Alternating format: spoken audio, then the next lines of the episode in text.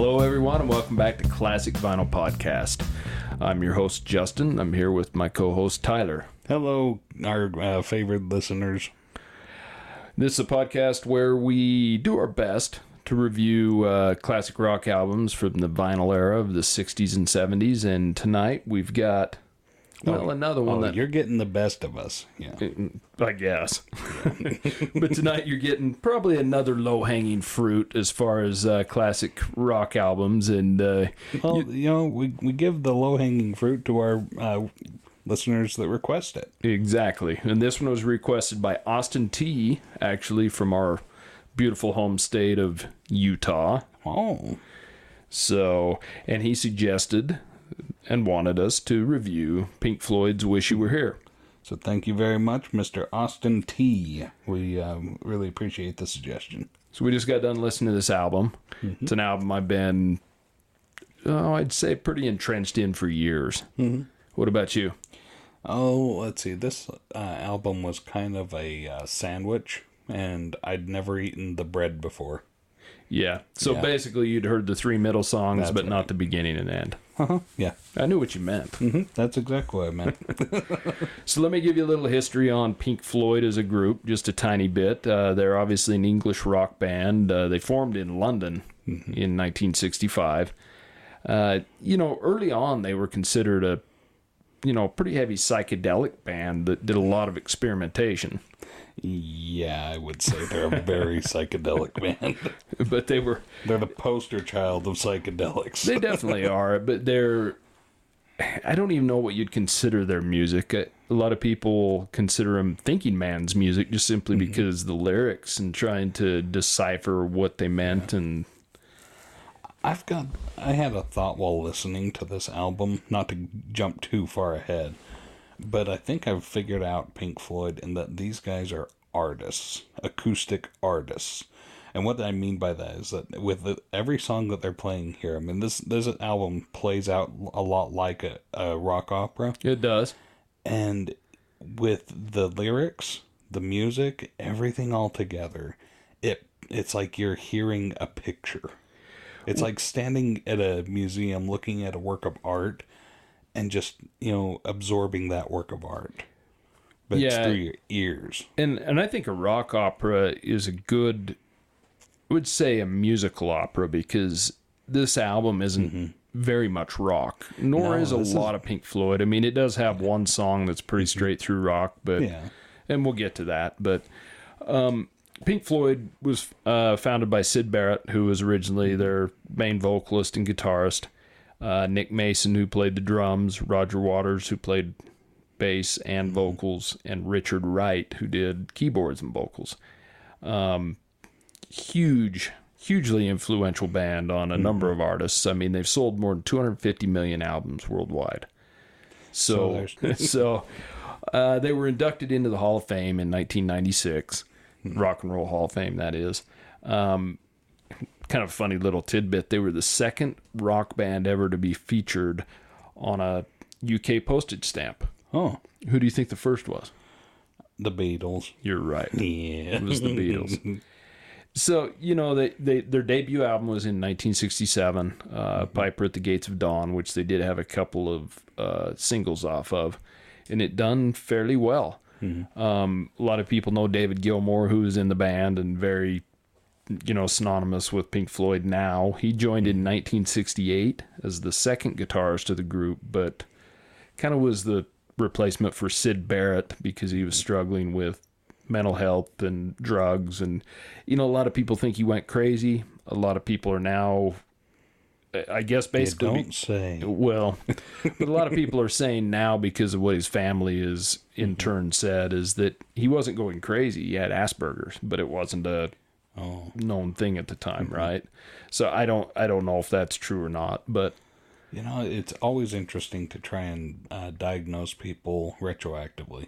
yeah Yeah. or or even then when there was no diagnosis Yeah. you know i mean you were either crazy or you weren't right Yeah, I've I've heard people try to uh, you know diagnose uh, Abraham Lincoln, for example, as one way or another. I'm just like, uh, How do you know? Yeah, we can't even diagnose people when they're in the office nowadays. I mean, so Oh, especially in this country where where we take mental health so seriously. Well, exactly. So getting back to Pink Floyd, they're responsible for 15 studio albums, uh, four live albums, 12 compilation albums, five box sets, which is pretty amazing, and 27 singles released. Which Yeah. um, their first single actually hit number 20 in the UK. It was Arnold Layne, so that was pretty decent for a first single, you know Yeah.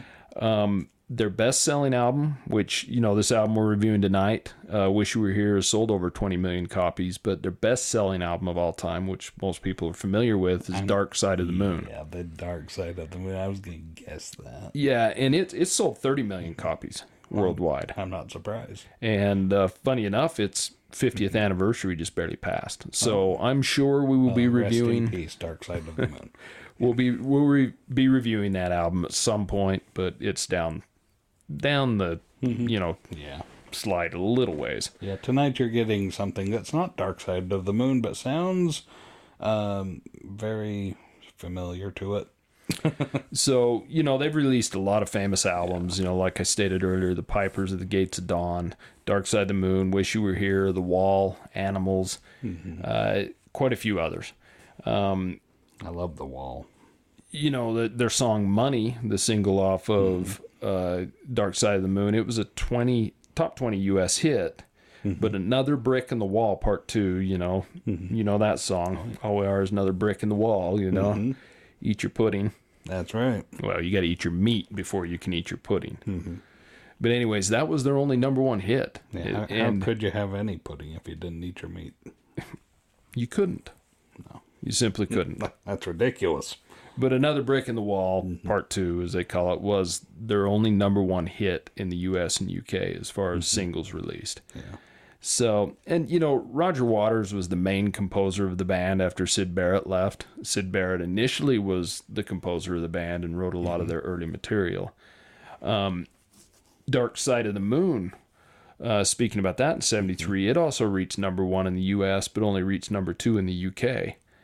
Um, But Wish You Were Here, The Wall, and The Division Bell, which they released in 1994, one of their later albums, they all reached number one in the US as well.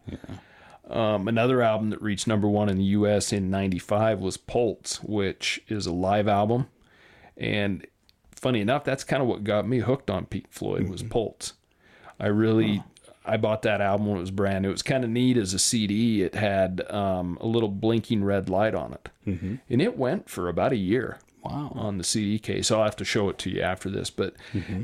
that's an amazing live album. Oh, th- yeah, those little diodes will go forever on a tiny battery. Yeah, it's an amazing album. So anyone that's a you know that's a fan of Pink Floyd or even a moderate fan of Pink Floyd, mm-hmm. I would suggest you know taking a look at Pulse. It was a a great live album. Yeah. Um, so you know, there's all kinds of problems with Pink Floyd nowadays. Yeah. And there's been all kinds of lineups and things like that, and a lot of problems between Gilmour and Waters. And mm-hmm. Roger Waters has his own controversies lately, but that's not mm-hmm. anything we're going to get into. But you know, Syd Barrett, after you know being kicked out of the band or leaving the band, however you want to see it, you know, mm-hmm. he lived out the rest of his life until he was 60 years old and died in 2006 Oh.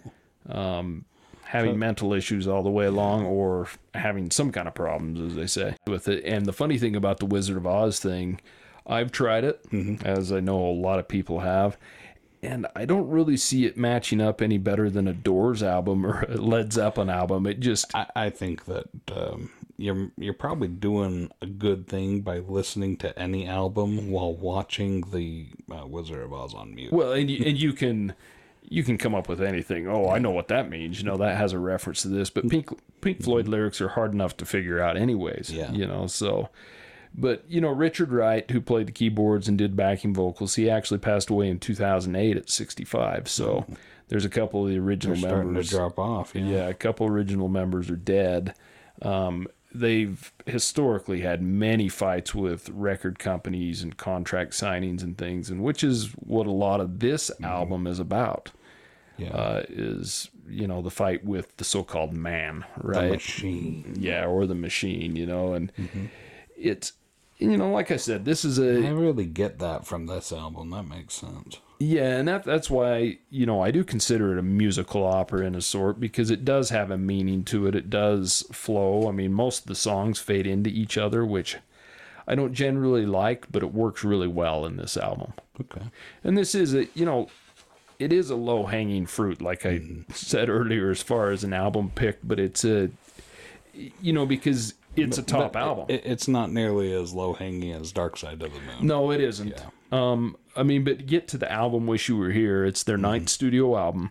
Um, it was released on September twelfth of nineteen seventy five. For some mm-hmm. reason, it was released on September thirteenth of nineteen seventy five in the U.S. Oh, So the U.S. had to wait an extra day. well, take that, Yanks. Yeah, completely recorded at EMI Studios in London in 1975. Now mm-hmm. EMI Studios famously is where the Beatles did all their recording and and it's actually known as Abbey Road Studios now. Oh, wow. So, All right. little kernel of knowledge there. Yeah. You know, and the the album Wish You Were Here is written according to Roger Waters and David Gilmour is written as you know, basically describing their alienation and criticism of the music business, you know, mm-hmm. from the side of the artist and all the, you know, tough dealings they had to deal with. Well, I, I, I can see that this is very much an artist album. It is. And, you know, it's funny because I, I go back and I try and find reviews on these things that were from the day, right? Mm-hmm. And the reviews in the day were pretty mixed. It wasn't considered, you know, their strongest album right up front.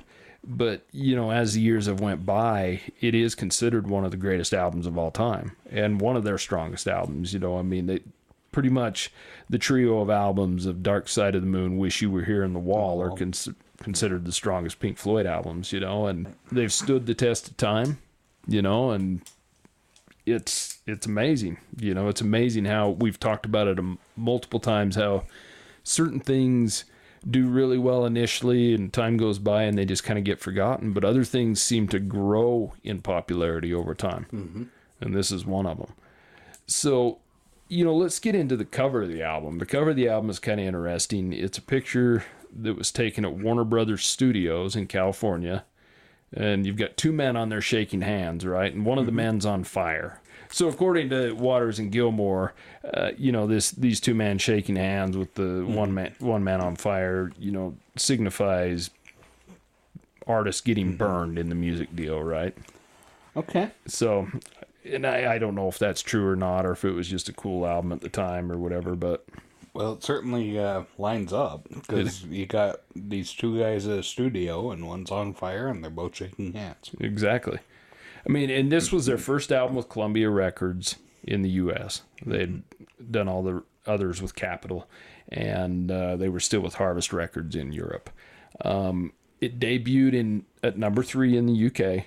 and only took about a week, and it was at number one. Oh, wow. So it was also number one in the U.S. People liked it. and uh, it has sold over 20 million copies worldwide. So, a pretty big selling album. Yeah, I'd, I'd say. Yeah. Yeah, it's, you know, and Rolling Stone has it ranked up there pretty high, too. So, I mean, it's been, you know, as high as, I think, 100 of the best 500 albums. But like we've told in many of our episodes before, Rolling Stone moves that, you know, list around quite often. Yeah, uh, I can see that. But this um, this group, like I said, you know, when when you look at it as uh, these guys are, are are like very distinct artists, and so if you like their art, you're gonna love it. If not, you know, it, it might not be your thing. Well, and I'm I'm a pretty big Pink Floyd fan. You know, I have their I have a selection of their common albums and things like that, and I listen to them quite frequently. But I'm not, you know, the ultimate fan. And there are a lot of people that absolutely love Pink Floyd, and there's a subset people that hate them, just Yeah. cannot stand their music. I- I enjoy them quite a bit. Yeah. And the one thing I can say is they're the one band that I never really get tired of any of their music I hear on the radio. And I don't know if that's because cause it's played quite often. I mean, Sure. you hear Money, you know, you hear Another Brick mm-hmm. in the Wall, you hear Yeah. Wish You Were Here, you hear It- I mm-hmm. mean, there's a number of them, right, that you hear all the time, and mm-hmm.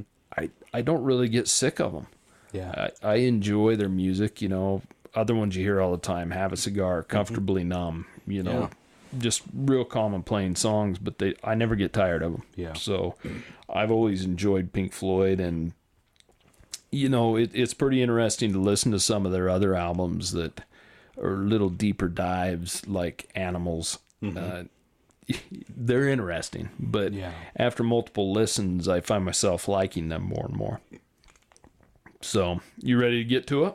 Let's dig into this album. Okay, so on our vinyl, we're going to side one, and it opens up with half of the song of "Shine On You, Crazy Diamond." Uh, so part one through five, essentially. Yeah. And and what's interesting about this song is you've got the nine parts, right? You've got it opens with the album of parts one through five, and then it closes the album of parts six through nine. But it's really hard to delineate the separate pieces of the song unless you really know where they are. And to me, that's getting a little too in depth. I think it's more interesting just to enjoy the song. Yeah, it's a very um, what seamless the way that it's put together. Yeah, it's not like it's a bunch of cobbled songs together, you know. Yeah, well, everything. I mean, it's more like a uh, putting a puzzle together.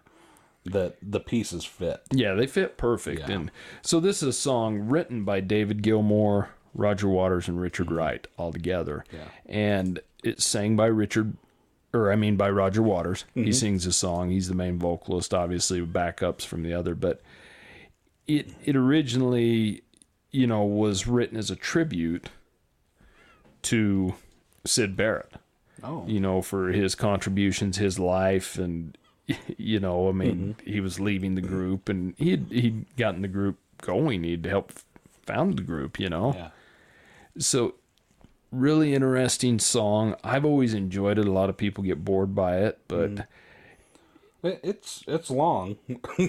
well, yeah. I mean, you're.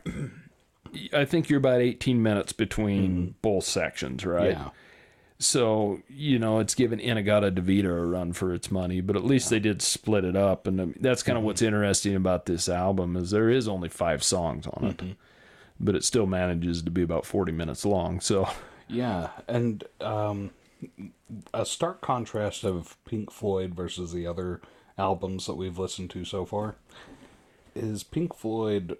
Um, it does all kind of mesh together. Um, they they all fit together seamlessly.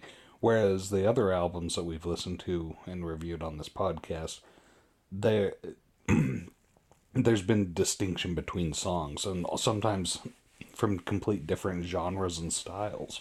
yeah, it's, But this is very seamless all the way throughout. And that's why I think it feels like a rock opera. yeah, and originally they did record this as a one piece. Okay. uh, Shine On You Crazy Diamond, and they broke it up. Um, once again, you know, they've played this live numerous times, and there is a version on Pulse that is excellent. And that Pulse album was actually that's the live album I was speaking about earlier. It was recorded live off of their 1994 European tour when Roger Waters and uh, David Gilmour were still getting along, or one of the times they were, because they're not right now at all. So, what are your thoughts on this song? Uh, this song is very ethereal. It it just feels like you're floating through space from beginning to end. Um, and I I really enjoyed it. Well, I mean it, it is what it's considered one song, but it's it's those five parts, and those five parts take you on a little bit of a journey.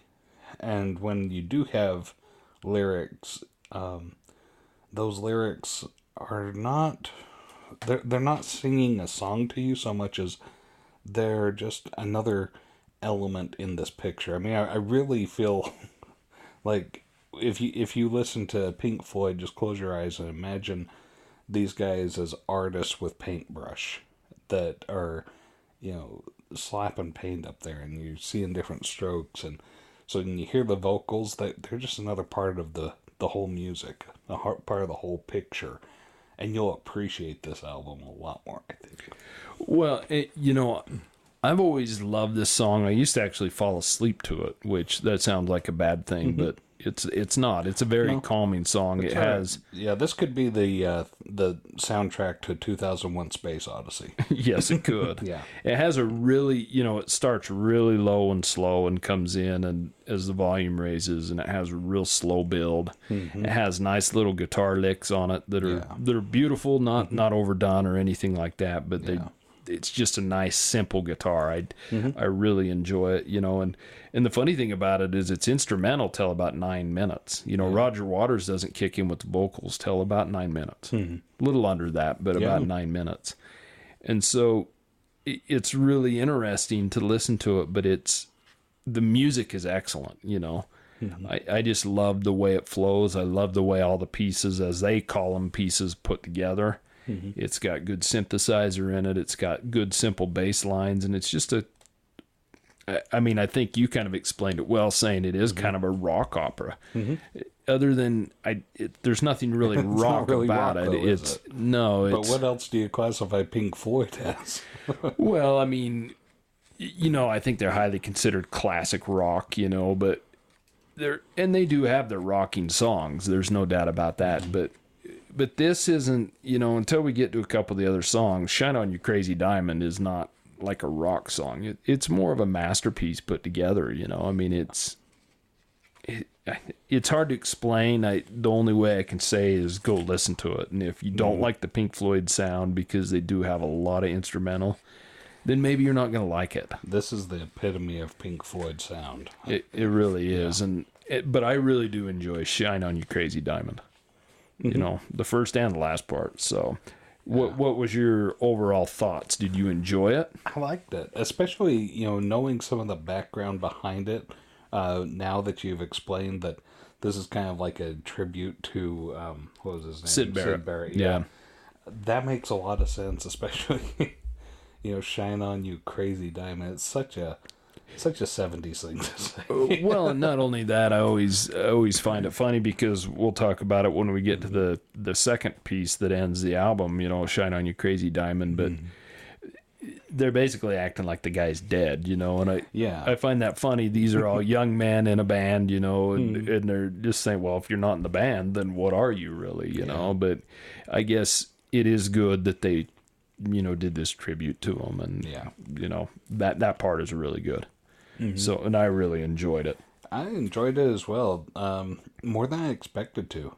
I mean, like I said, this was kind of like going to a, a a theater for the first time for me, where you're sitting there in the seats, and all of a sudden the lights go down, the curtain goes up, and it begins, and you're transported to this different world that uh, they're portraying on the stage, and actors are each playing their part, and you know this is this is really a, cool thing to see and it, something about pink floyd they sound like pink floyd.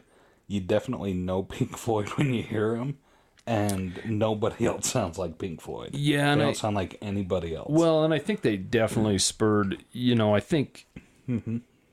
you know, this is definitely a concept album and I I think that term is overused a lot, but it certainly is a con- I think anything that's put together with an overflowing theme, especially this album where every song pretty much fades and flows into the next song. Mm-hmm.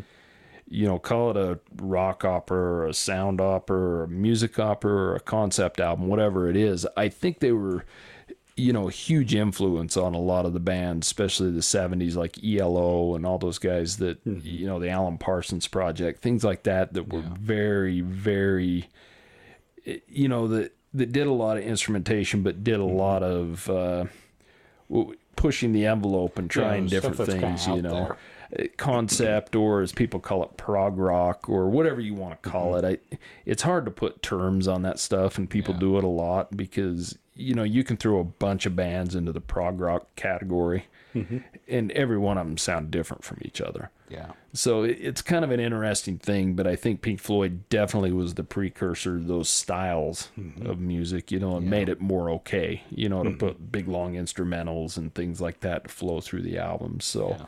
I really enjoy it. So Well, yeah for me it's like sitting there and looking at a van gogh or like a picasso painting and you're just like, I I definitely recognize this as a work of art from this artist, but you know you sit there and look at it and you just enjoy it. I think. Well, yeah, and so after the first song, that brings us to the last song on the on the first side. Yeah, That did not take long. No, it didn't take long. It, uh, welcome to the machine. So, Mm-hmm.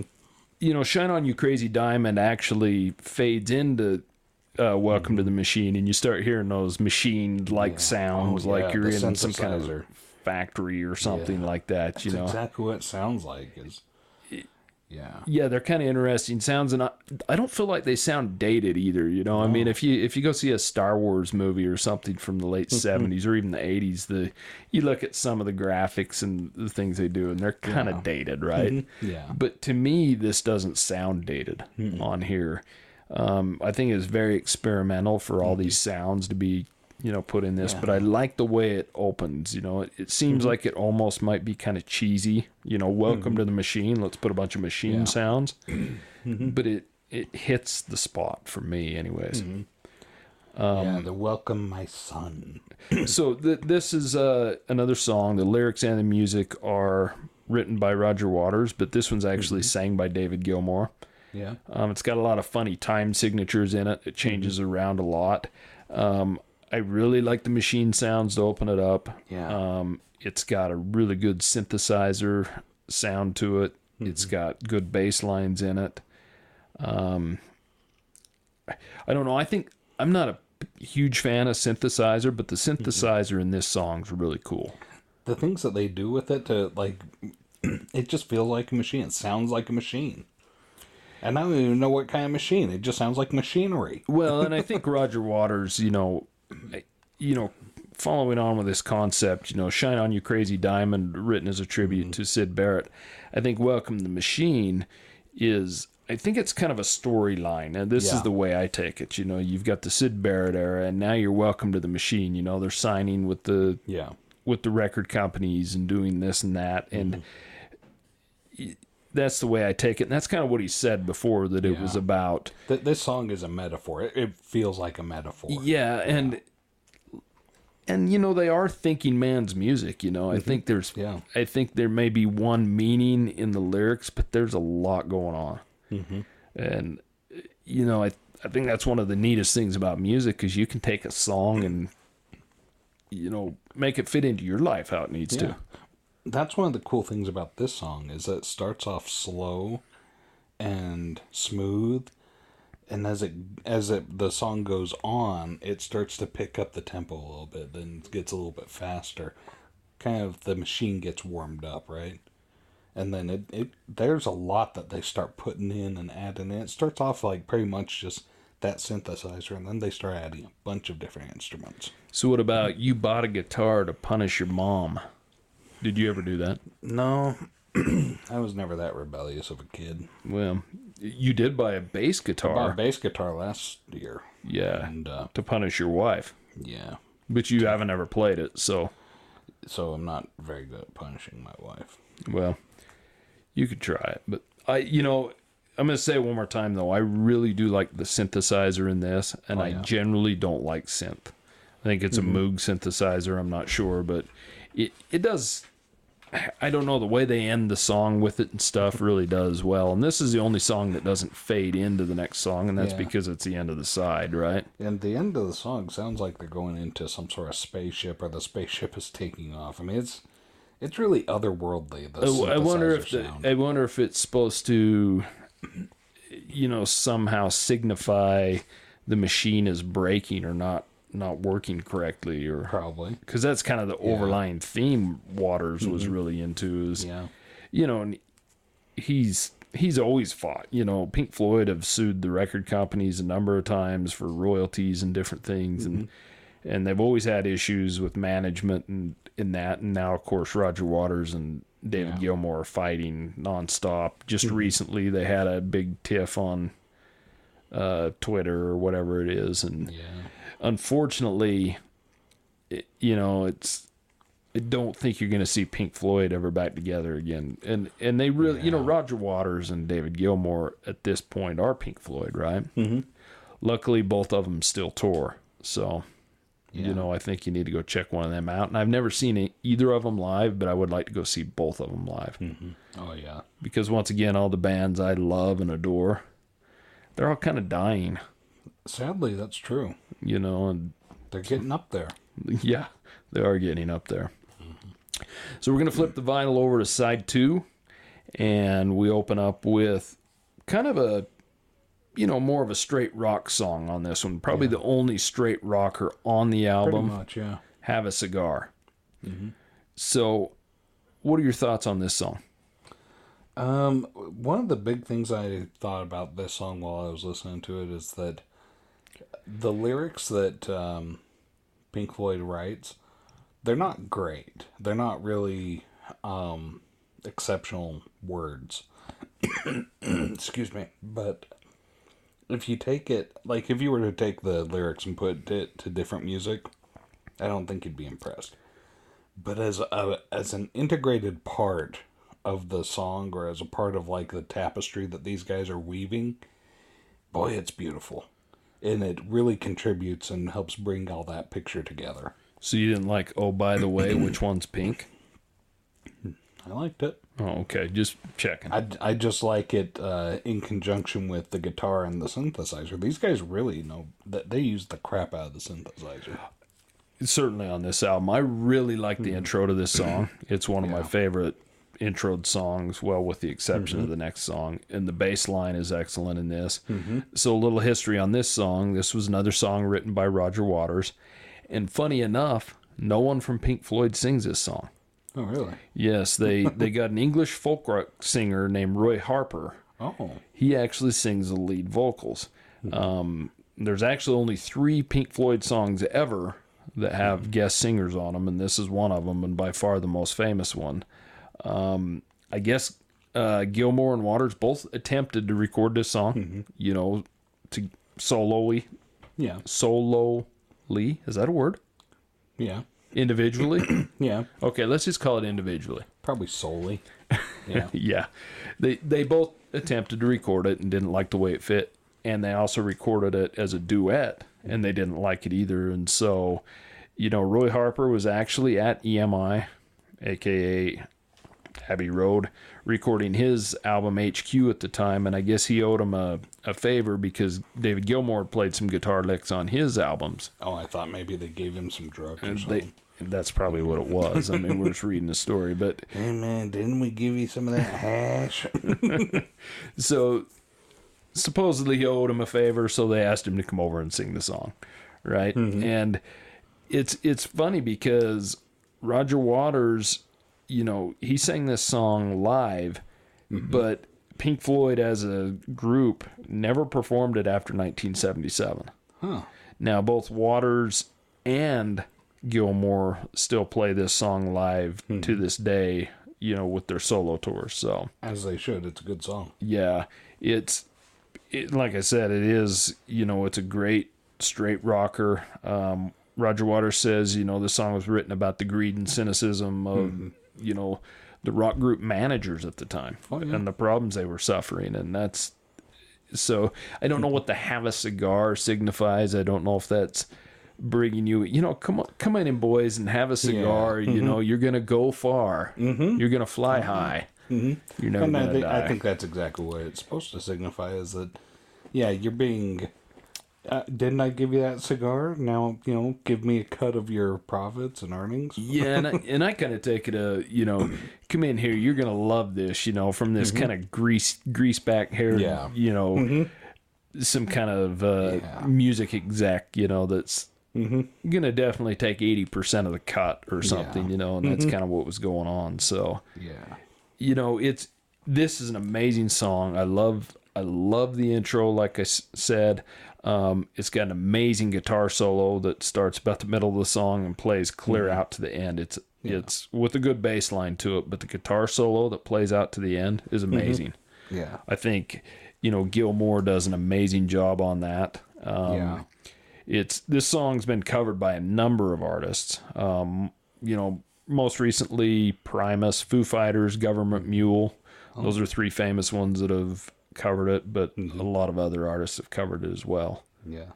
So, what did you think of the song overall? Did you do you like the instrumentation in it, or Oh, absolutely. do you? yeah, the instrumentation. Uh, there's no no doubt these guys are very talented at their instruments. Um, like I said, Pink Floyd is kind of they're just an iconic artist, um, painting a picture for you. And that this whole song just it really feels like you're being sold a bill of goods by a manager, by some you know greasy manager or you know Mr. Potter from It's a Wonderful Life. And I think there's a scene in there where he gives George Bailey a cigar, and it's the same thing, right? He's trying to connive uh, George Bailey by buying him off with a cigar. Like, oh yeah, come in here and I'll, I'll give you a job. You can work for me. Yeah. And then George Bailey realizes, wait a second, um, you're you're buying something worse than I'm willing to give up. Yeah, Well, you know, and this song still gets a lot of radio play. yeah, and I've always enjoyed this song. Mm-hmm. I, you know, I can't say anything bad about it. It's one of my top five favorite, you know, Pink Floyd songs, and I can see that. It's a great song. It's catchy. yeah, and I, you know, like I, like I was saying, the guitar solo through the mm-hmm. middle to the end. I love how it fades out, and then it fades right into the next song, which is "Wish You Were Here," mm-hmm. and it's kind of an interesting fade because it fades out, and then it starts you hear a radio tuning. You know, it's, mm-hmm. it's supposed to be an old AM radio tuning, and I guess they actually recorded it out of David Gilmour's car, his Okay. radio tuning it back and forth on the stations, and then, and then of course this goes. This starts the "Wish You Were Here" song, right? Yeah, and the title track of the album. And you know, this is a song that was written together by David Gilmour and Roger Waters, and David Gilmour sings the lead, uh, lead vocals on this. Um, I like the fade into it, and you know, generally the fade ins are kind of weird, but this one's this one's good because I like how they use that ra- AM radio, and then when the the acoustic guitar intro starts, it's kind of playing on that radio, so it's kind of that far off, scratchy mm-hmm. sound. But then on top of it, you start getting the clean guitar mm-hmm. coming in on it, and yeah. it. I just like the way it meshes sounds. together really nicely. It does. It does. And and this probably this is probably my favorite Pink Floyd song of all time. It's just a beautiful song. Um, I've learned how to play it on guitar a long time ago, and I still play it quite often whenever I can. It's It's a very smooth, very soft song. yeah, it's just a pretty song. And you know, I it's got beautiful piano in the song. They use it really well. Yeah. Uh, the synthesizer they use really well. It's pretty modest in the song, but it they use it really well. And I, I just like the acoustic nature of the song. And even when it kicks up tempo a little bit, it's still a pretty downtrodden song, you know? Yeah. But being familiar with a few of these songs in the middle, especially this one, which you were here, very uh, popular song, I can't look at uh, Pink Floyd the same after listening to this album and say, oh, they, they're musicians. No, these guys are artists, and they work in music the way that uh, Van Gogh worked in oil paints, you know?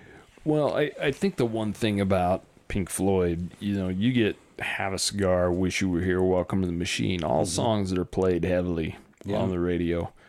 But the one thing you'll notice when you listen to their albums is it, it that's just the tip of the iceberg on these things. It Yeah. get so much deeper and and almost strange in a way. Yeah. But you They know, do take you to a different world. They take you through the looking glass. Yeah, and some of their albums, Animals was really tough for me to get used to, mm-hmm. but after multiple listens, I it's a must have and a must mm-hmm. listen for me now, you know. And I, mm-hmm. I probably wouldn't have said that after the first one or two times listening to it. and that that's kind of how like Shine on You Crazy Diamond is, you know. Yeah. And I, I can get that there's people who are Pink Floyd, the sound of them just rubs them the wrong way. yeah, Sure. I get it. I I try and be open to most music, It- mm-hmm. but yeah, I I don't know if I really get that as much. I mean, I I would think you know if you don't like a lot of their radio play songs because you hear them too much or you mm-hmm. just don't like the sound, give the albums a a try because mm-hmm. it's completely different than what you hear on the radio. Yeah. So, and this song, you know, both Waters and Gilmour have said this is probably one of the, if not their best Pink Floyd song ever. I believe and, that. and I, I can see it, you know. Um, there's some interesting things about this song. You can, uh, one little kind of tidbit of information David Gilmour, you can hear his cough at the first of the song. Oh, just like mine. And yeah, he's just mm-hmm. like you. So mm-hmm. take a little advice here. But what he did, he knew it was because of his smoking at the time. Ah. And as soon as he heard it, he quit smoking cold turkey the next day. I need to quit smoking. You gotta give up the cigarettes. Yep. The problem is you don't smoke. Oh yeah. Maybe maybe ah. what you ought to do from now on, just just a suggestion, mm-hmm. maybe you ought to put that cough drop in before we start Before we recording. start recording. Yeah. I don't mean to try and boss you around and be your mother, but Yeah, you're kind of the boss. okay, fair enough. You're kind of the boss of me. or at least that's how it was when we met. Yeah, so another thing about this song is they never released it as a single until the Pulse album came out, the live album. They actually mm-hmm. released the live version as a single.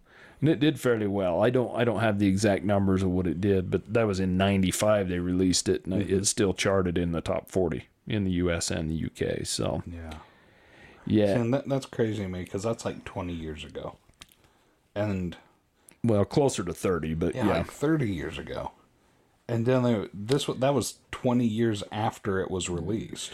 Well, the funny crazy. funny enough, it A crazy diamond. when they released it in 95 it was mm-hmm. closer to when it was released than it is I to here And it's insane, like how much time has flown between when this album was cut and now. yeah i mean it, the album will be 50 years old here in a couple years There has been so much love and hate from with Pink within the Pink Floyd band between there and here. yeah that's certainly true i mean that's that's no doubt i mean I wish they were here. so do i. Mm-hmm. To see pink floyd you know to see roger waters and david gilmour get back together mm-hmm. and tour one Kiss. last time. Oh wait, tour, yeah. but some of the things i know that have been said between them it's going to be a tough coming back from. Mm-hmm. But i'm not on the inside circle so who knows? Yeah. you know the one thing i love about wish you were here and i'd like to know what your feelings are how that how this mm-hmm. fits in with the theme but the the lyrics in this where i'm not usually a lyric guy but mm-hmm. you know You will be for Pink Floyd. yeah you know we're just mm-hmm. two lost souls swimming in a fishbowl year after year Yeah. you know where where do you think this fits in you know this album was supposedly about the problems with the This is a little different from the rest stuff. of the album, isn't it? Is it, or is this another tribute to? Are they are they saying this to Syd Barrett? Wish you were here. Could be. I mean, Yeah, because that's the theme of of this whole song, not the whole album, but song number four on the album, "Wish You Were Here." Is that's the theme is that hey, you know, we miss you. That you know we've been through so much together, and uh, we're you. I, I'm so accustomed to seeing you all the time, year in year out, but now you're gone, and it's just not as it's not the way it was before. So yeah, wish wish we could have you back. and see, I kind of transcribed this song as being more of a love song. Yeah, You know, talking about the word two lost souls." So I, I take it as they're singing. Now I don't know if that's about you know the band members or a woman or what it is, but Ban- bands are pretty close. yeah. So I mean, I, I don't know. Yeah, it, it seems to me more like a love song mm-hmm. you know and you're so close and you're so in love or whatever but you're mm-hmm. gone away at the time. Yeah, and you wish that person was here you know i mm-hmm. mean and and that's where the thinking man band comes in you know. You're you're you can decipher these any way you choose. Yeah, and that's the way I decipher them. And and to me, that's uh, maybe why I don't try and figure out exactly mm-hmm. what the lyrics mean because these albums that we're reviewing, mm-hmm. I've listened to for so many years. But when we do a little research and find out what they actually mm-hmm. wrote or Yeah. meant them to be when they were written and things like that. Almost screws me up a little bit because I've always had a different idea of the song, you know, of what it meant. And in a way, I think that's a better way to be yeah, to decipher it for what does this song mean in your own life and mean to you. yeah. And I think that everybody's going to take music that way. Um, in fact, I was uh, I was listening to a song today that was about you know, uh, like about tragedy striking the person, and I was wondering, you know, what what is it that's caused this uh, the singer to to sing like this? You know, what is this tragedy that they're singing about that struck them that has altered their life? And I really feel like it's up to the listener because so many so many artists and band or bands out there that's how they write music is like hey we're writing music that you can relate to and you can fill in the blanks in that i guess you know if you can write a song and have a million people get a different diff you know a million different meanings mm-hmm. out of it then you've kind of done your job right yeah. especially if you wrote that song meaning something to yourself in the 1st mm-hmm. place then it's great that you can disguise it to be so well to mean so much to other people yeah. you know but t- taking the whole album here as, and looking at it like a big tapestry right that's got all these different panels within the tapestry but each panel is part of a big picture but you just kind of zoom in on different parts. This particular song, it just it's kind of if you have like a tapestry where most of the most of it's in dark colors and then you have like this bright uh happy colored or you know uh, kind of a light source panel that's what this is in that tapestry and it's like well how does how does that fit in with the rest of it? I'm going to be completely honest with you. I don't know what the hell you're talking about, but it mm-hmm. but it sounds beautiful. Yeah, and that's what that's how I feel about Pink Floyd. Fair enough. So, wish you were here. My favorite Pink Floyd song, yeah. uh, without a doubt. So that brings us to the closing of the album, mm-hmm. uh, which is the second half of "Shine on You, Crazy yeah. Diamond," part six through part nine, which uh, starts with the wind in the microphone. It does. They need a baffle. Yes. Like we do sometimes when yeah. the heater's running, right? Exactly. Yeah. But we're not, you know, keep in mind, we're folks. not Pink Floyd. yeah, we're not Pink Floyd. So this it, it does have an amazing bass intro mm-hmm. to it, and it continues into the Moog synth, and it's it's done really well on this. Mm-hmm. Um, it it's another fade, right? Fades right out of "Wish You Were Here" to the to the what would you call it the the wind, yeah. the sea, yeah, wind on a beach or whatever mm-hmm. you want to call it. Yeah. Um, I think you know Gilmour does amazing um, guitar work in the first section of this song. Oh yeah. Um, it's one of the you know some of his best in my opinion. Mm-hmm. Um, you know, and of course we don't have any singing till after almost f- the song's been going for about five minutes again, and it's mm-hmm. Roger Waters again. Um, and some of the harmonies Waters and Gilmour have, I think, are highly underrated mm-hmm. because when they do harmonize together, they're I I could rank them up there with some of the best. They have beautiful harmonies together. Yeah, you know, and a lot of people, myself included, have a hard time telling the difference between mm-hmm. Waters mm-hmm. and um, Gilmour singing, or even uh, mm-hmm. Roy Harper singing "Have a Cigar," because a lot of mm-hmm. people think that's one of Pink sure. Floyd singing it, you know. Mm-hmm. So it's I don't know, it's pretty amazing. You know, once again in these, you know, these last four pieces, it is hard to tell what's what. You can mm-hmm. tell the mu- music changing, but I don't think you would think it was four pieces of music if you didn't know, or if it wasn't called "Shine on You, Crazy Diamond" Part Six through Nine, right? Yeah, it it it just me- it melds together. Yeah, I I do like when they get into what is kind of considered section 8 mm-hmm. of the song or part okay. eight. Um, yeah, it has an amazing bass line, mm-hmm. and it kicks into that funky guitar where uh, it feels disco. It, yeah, it's kind of a funk guitar, yeah. kind of a rock disco funk mm-hmm. guitar, and I really like that sound. Yeah, I it's it just says bell bottoms to me. Does it? Oh yeah. it, I, I don't know. It, it kind of seems bell bottoms walking to the discotheque, or maybe walking away from the discotheque. It just reminds me of funk music for some reason. And, yeah. But but then you know it gets into the last section at about nine minutes, mm-hmm. uh, which is considered well, I call it section, but part nine. Yeah. Um, and that's when it really slows down. Mm-hmm. And Waters said, you know, this this is kind of a you know, this is what I mm-hmm. thought was funny. I, I can't remember if it was Waters or Gilmour that said this plays out like a like a funeral march as a eulogy That's exactly what it sounds like. to Syd Barrett, and I'm thinking, kid, the guy isn't dead. Yeah. why why are you playing a eulogy to him? But I guess I guess as far as a band member of the great Pink Floyd, he is mm-hmm. dead, right? Yes. Well, he's dead now. But I mean, as as young man, I guess you look at it that way, This, you know. this song was written ahead of its time. It, it, well, wouldn't any song be written ahead of its time? Yeah. I mean, you could sing it. well, but like, like 2006, that's what 30 years ahead of its time. yeah, it, it was way ahead of its time. yeah. Um, and there, you know, this this is just kind of a continue continuation with a little bit Mm-hmm. different music, a little put different put differently together. You know what it sounded like to me? What's that? I, I wrote this down. It's like this sounds like the sad version of the magical mystery tour is coming to take you away.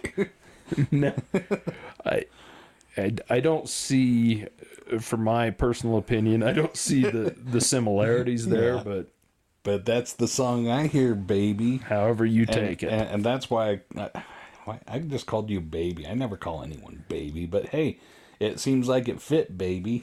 that's fine. Okay. I'm fine with it. It fit with this song, that's for sure. With Yeah, the but- bell bottoms and the disco. But another, you know, another good song. I think you know, 18 minutes of it may be a Mm-hmm. little too long. Yeah. But then again, you know, like I said, I used to sleep to it. Mm-hmm. So well, 18 minutes of this ought to be plenty to get you to sleep. yeah, it, so you know, this is a very very strong album. Yeah. Um, Shine on You, Crazy Diamond. Mm-hmm. It- you know, as much as we laugh about it and say it's too long, it's also worth listening to, and it I I still enjoy sitting down and listening to it It doesn't feel like it's 18 minutes long.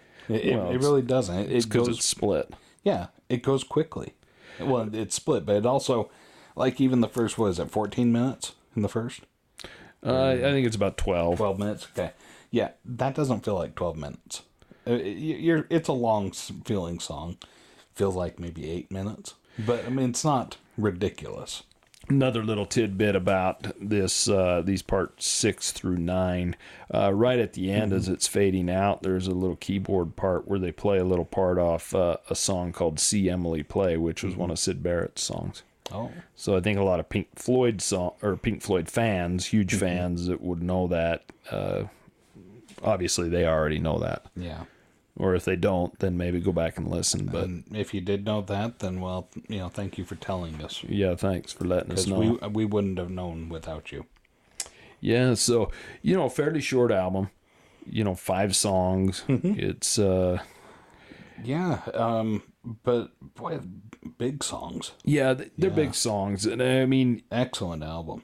you know, three of these songs, essentially the whole album with the exception of Shine on You Crazy Diamond still gets radio play to this day quite frequently. Yeah, for real.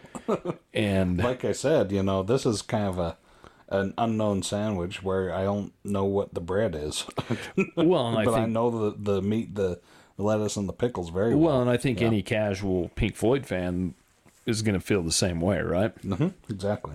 So an excellent album, an album I still listen to quite frequently these days when I'm mm-hmm. working. It's one I get I put on quite often. So mm-hmm. Austin, thank you for your suggestion Yeah, because this was this was a fun album, Austin. Thank you. good album. And so what do you rate the album out of 10? What would you what would you say at the end of the day? Would you rate this as an album? Okay, as a whole album altogether, like having sat down and listened to it, and I think I understand Pink Floyd a lot better now. Because before listening to this album, I kind of looked at Pink Floyd as kind of a weird band that just had a weird sound, and they were they must have been just like drugged out of their minds writing this music because that's kind of what it sounds like. It's an acid trip is uh, is the sound of Pink Floyd. But now that I seem to, I, I think I'm starting to get Pink Floyd. I'm going to rate this a lot higher than I would have, and you know, for all of this, I'm going to say this is a solid nine, maybe even a ten, maybe. So for me, um, and that surprises me that you rate it so high. It's way up. That's almost like you going and buying uh, Who's Next. I am, you know, I could see myself buying this album as well. Yeah, it's an excellent album. And, you know, and I've stated this in previous episodes, but when you sit down, you know, you can listen to an album for years and years, but when you sit down with the opportunity and the premise to review it, you mm-hmm. look at it in a different light. You know, you do a little research on what the songs mean officially or what they were mm-hmm. written about and things, and it sometimes it's not always the best thing, you know, because it changes your feeling on it. I, I probably rate this album an 8 out of 10, mm-hmm. and I'm going to tell you why. Okay. I'd probably rate it a solid 9 or higher, mm-hmm. but I think it's for lack of material. You've got three songs on there. You've got Welcome to the Machine, mm-hmm. Have a Cigar, and Wish You Were Here. Three of my favorite Pink Floyd songs. And then you've got no, then you've got Shine on You Crazy Diamond, the two sections.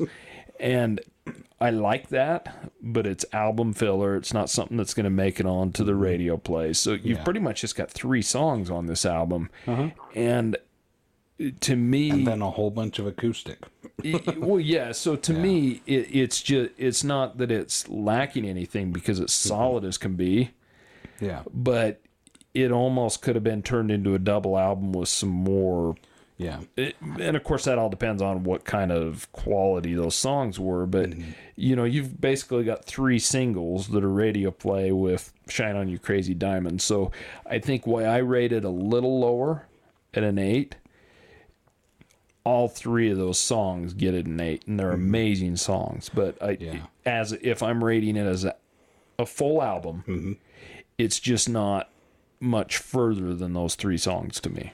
It really isn't, but and I'll I'll tell you this, Justin. If I was going to rate each of these songs individually, cumulatively, you wouldn't get get nearly as high as I rated it as a whole. Um, but the reason why I sit here and say, "Wow, I could go out and buy this album," is I feel like, I I, I mean this this whole album does feel like that big tapestry, and I felt like I want to go to the museum gift shop and buy a print of this tapestry that I can take home, put up on my wall, frame it, so I can go and revisit and look at this tapestry and study it even more. You know, Yeah, because there's something catching me about it that's that I'm really enjoying. Well, and you know, I'm rating it at 8 and mm-hmm. and I'm not. I love this album. I'm never going to quit listening to it. Right? Yeah. I'm just saying, as a complete album, my it's not that like great because it's just got three three big Yeah, hits I- I guess- sandwiched between some acoustic. my missing two points is because it's missing material. Yeah, It could mm-hmm. have more. You know, I want more of it, and that, that's the only reason. But it's an amazing album. Yeah. it's a must-have. Mm-hmm. I have I have it on vinyl. I have it on CD. You know, mm-hmm. listen to it frequently. So, Yeah. amazing album, amazing album. So that's all for today. Um, keep reaching out to us with your suggestions. We've Yeah. had a few of them, and some of them we've got to dig a little deeper into. But send us some emails. Uh, classicvinylpodcast at gmail.com. Yeah, and to uh, our favorite uh, vinyl head out there so far, Austin, thank you again for an excellent suggestion for this uh, Exactly. for this episode. And don't forget to reach out to us on Instagram at Classic Vinyl Podcast, uh, Twitter at Classic Vinyl Pod, and you know, let us know. Let us know how we're doing. Go out and give us some reviews and some suggestions, and you know, anything we can do and whatever albums you want to hear, we'd be into it, man. Yeah, if you don't want me calling you a vinyl head, then tell me. And make sure to write in and tell Tyler to take his cough drop before Yeah. we record. Yeah, I need that reminder before we start recording. But until next time, thanks for listening. Bye. Thank you so much for listening to Classic Vinyl Podcast. And don't forget to subscribe on Spotify or Apple Podcast or wherever you listen to your podcasts. Follow us on Instagram at Classic Vinyl Podcast for updates and also share us with your music loving friends.